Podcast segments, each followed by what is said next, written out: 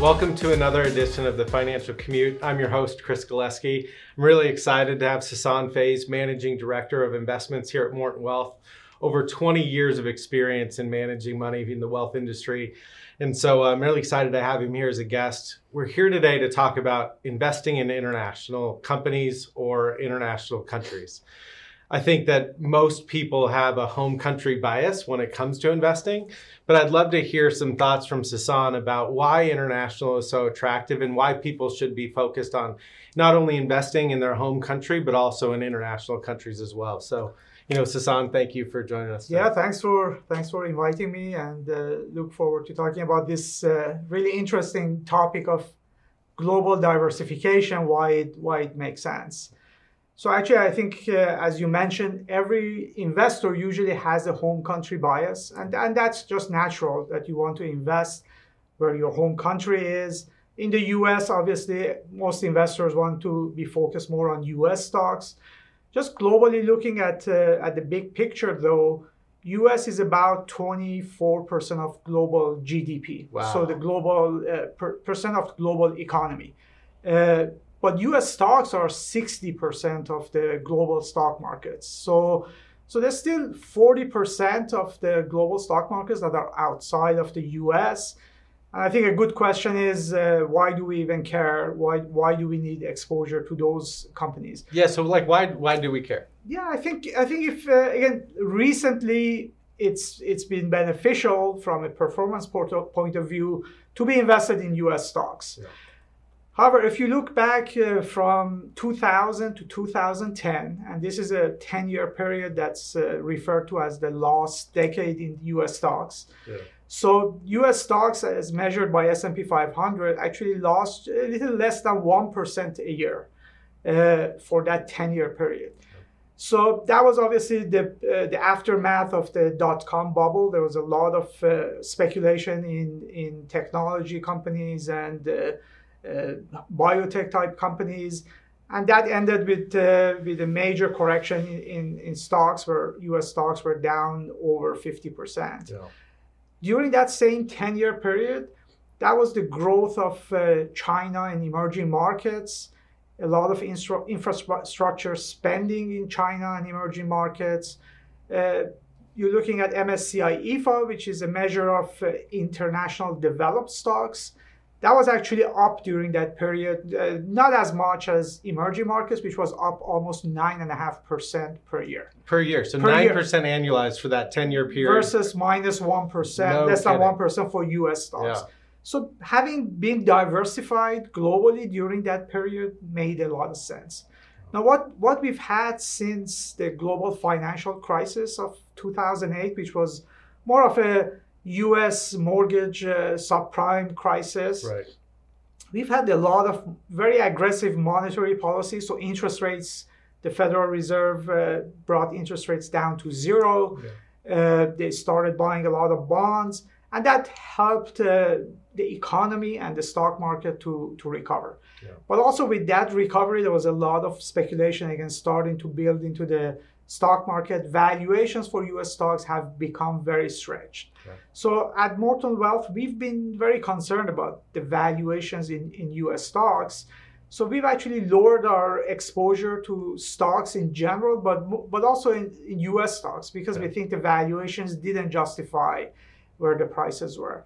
So so again, what, what you've seen this year is as interest rates have started to go up in response to inflation, yeah. uh, we've seen that we've we've had a major correction in more speculative part of the market, which, which kind of smaller cap technology companies, biotech companies, but also the the big uh, you know kind of technology companies and right. S&P 500 companies are down double digits, 16, 17 percent on average. So, so we're seeing that valuations coming down, and going forward, we don't have that tailwind of monetary policy helping U.S. stocks anymore, and uh, the economy is slowing down. So you don't have the growth and visibility that was associated with the last uh, 12 years, which which has been a period where U.S. stocks have done well.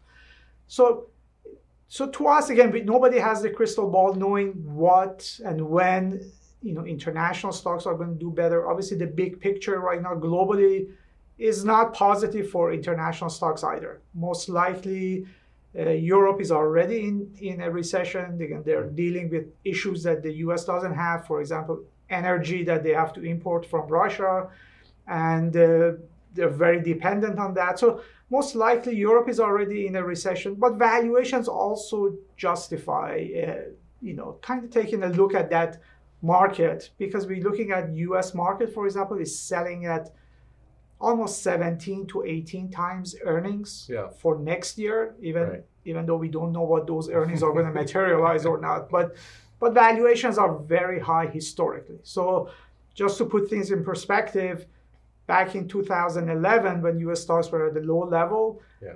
that price to earnings ratio was around 11 yeah. so there's no magic number what what it should be or where it would be attractive but 17, 18 versus 11, obviously that seems pretty high. Now, in comparison, when you look at the international developed stocks in, in Europe or Japan, uh, valuations are more reasonable. So they're selling about 12, uh, 12 times earnings. Uh, uh, so it's not it's not as expensive. You're looking at emerging markets, and that's when we're talking about uh, China and uh, Brazil mm-hmm. and India and so forth valuations are even more reasonable okay. because they have done really poorly the past 10 years or so. So valuations there are almost like 10 to 11 times earnings. Again, the big uh, country in emerging markets is China, which grabs a lot of headline uh, news and sure. there's a lot of headline risk. They have this uh, zero COVID policy. So every time there's a case, they shut down the big parts of their uh, cities and that's obviously has been very negative for the for the markets. But but China is is a large country, so is India. Again, one thing kind of keep in mind is India, for example, just recently passed the UK as the fifth largest economy in the world. And when you're looking at India's population, majority of it is uh, 20 some year olds, right. which is not the case in the Western world. So what's what's different now versus 20 years ago is that all these younger people in emerging markets are all connected they all have smartphones they do banking online the e- growing middle class absolutely yeah. and that whole e-commerce is a is a bigger topic in emerging markets and even in the US. So so there's a lot more e-commerce doing transactions online in China than there are in the US. Yeah. So I think there there is good reasons to be globally diversified. Again, we don't know when that tide is going to turn. And nobody's arguing right now that we should be overexposed uh, to emerging markets or to international, but kind of having that exposure globally, I think makes sense. Yeah, I mean, you put a couple things in perspective. Like if you're a consumer at a grocery store and you're going to go buy a product, US is more expensive than Europe and Europe's more expensive than emerging markets. So if you want value for your money, you're going to be looking at Europe or emerging markets as as a consumer or as a shopper for investing because valuations or prices are cheaper. Exactly. What are your, you know, you hit on a couple components in terms of size. The U.S. has 350 or 370 million people. The world has six and a half billion, you know, give or take, or, or closer to seven, right? So, just in that perspective, when you're looking at investing around the globe and the growing middle class, you want exposure to some of the largest areas of the market, which can be emerging markets or, or even international. What are your thoughts around people that say right now is a good time to invest in international stocks because the dollar is so strong?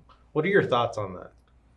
Yeah, I think that uh, again, I mean, let's let's let's think about for a second why the dollar is strong, and uh, I think the U.S. has been more aggressive raising rates versus Europe. Europe is going to also raise rates uh, pretty soon, maybe 75 basis points uh, as well. So the fact that U.S. markets, when the Fed is raising rates, you're looking at the two-year Treasury, which was yielding be- below one percent, now is yielding three and a half percent or yeah. so.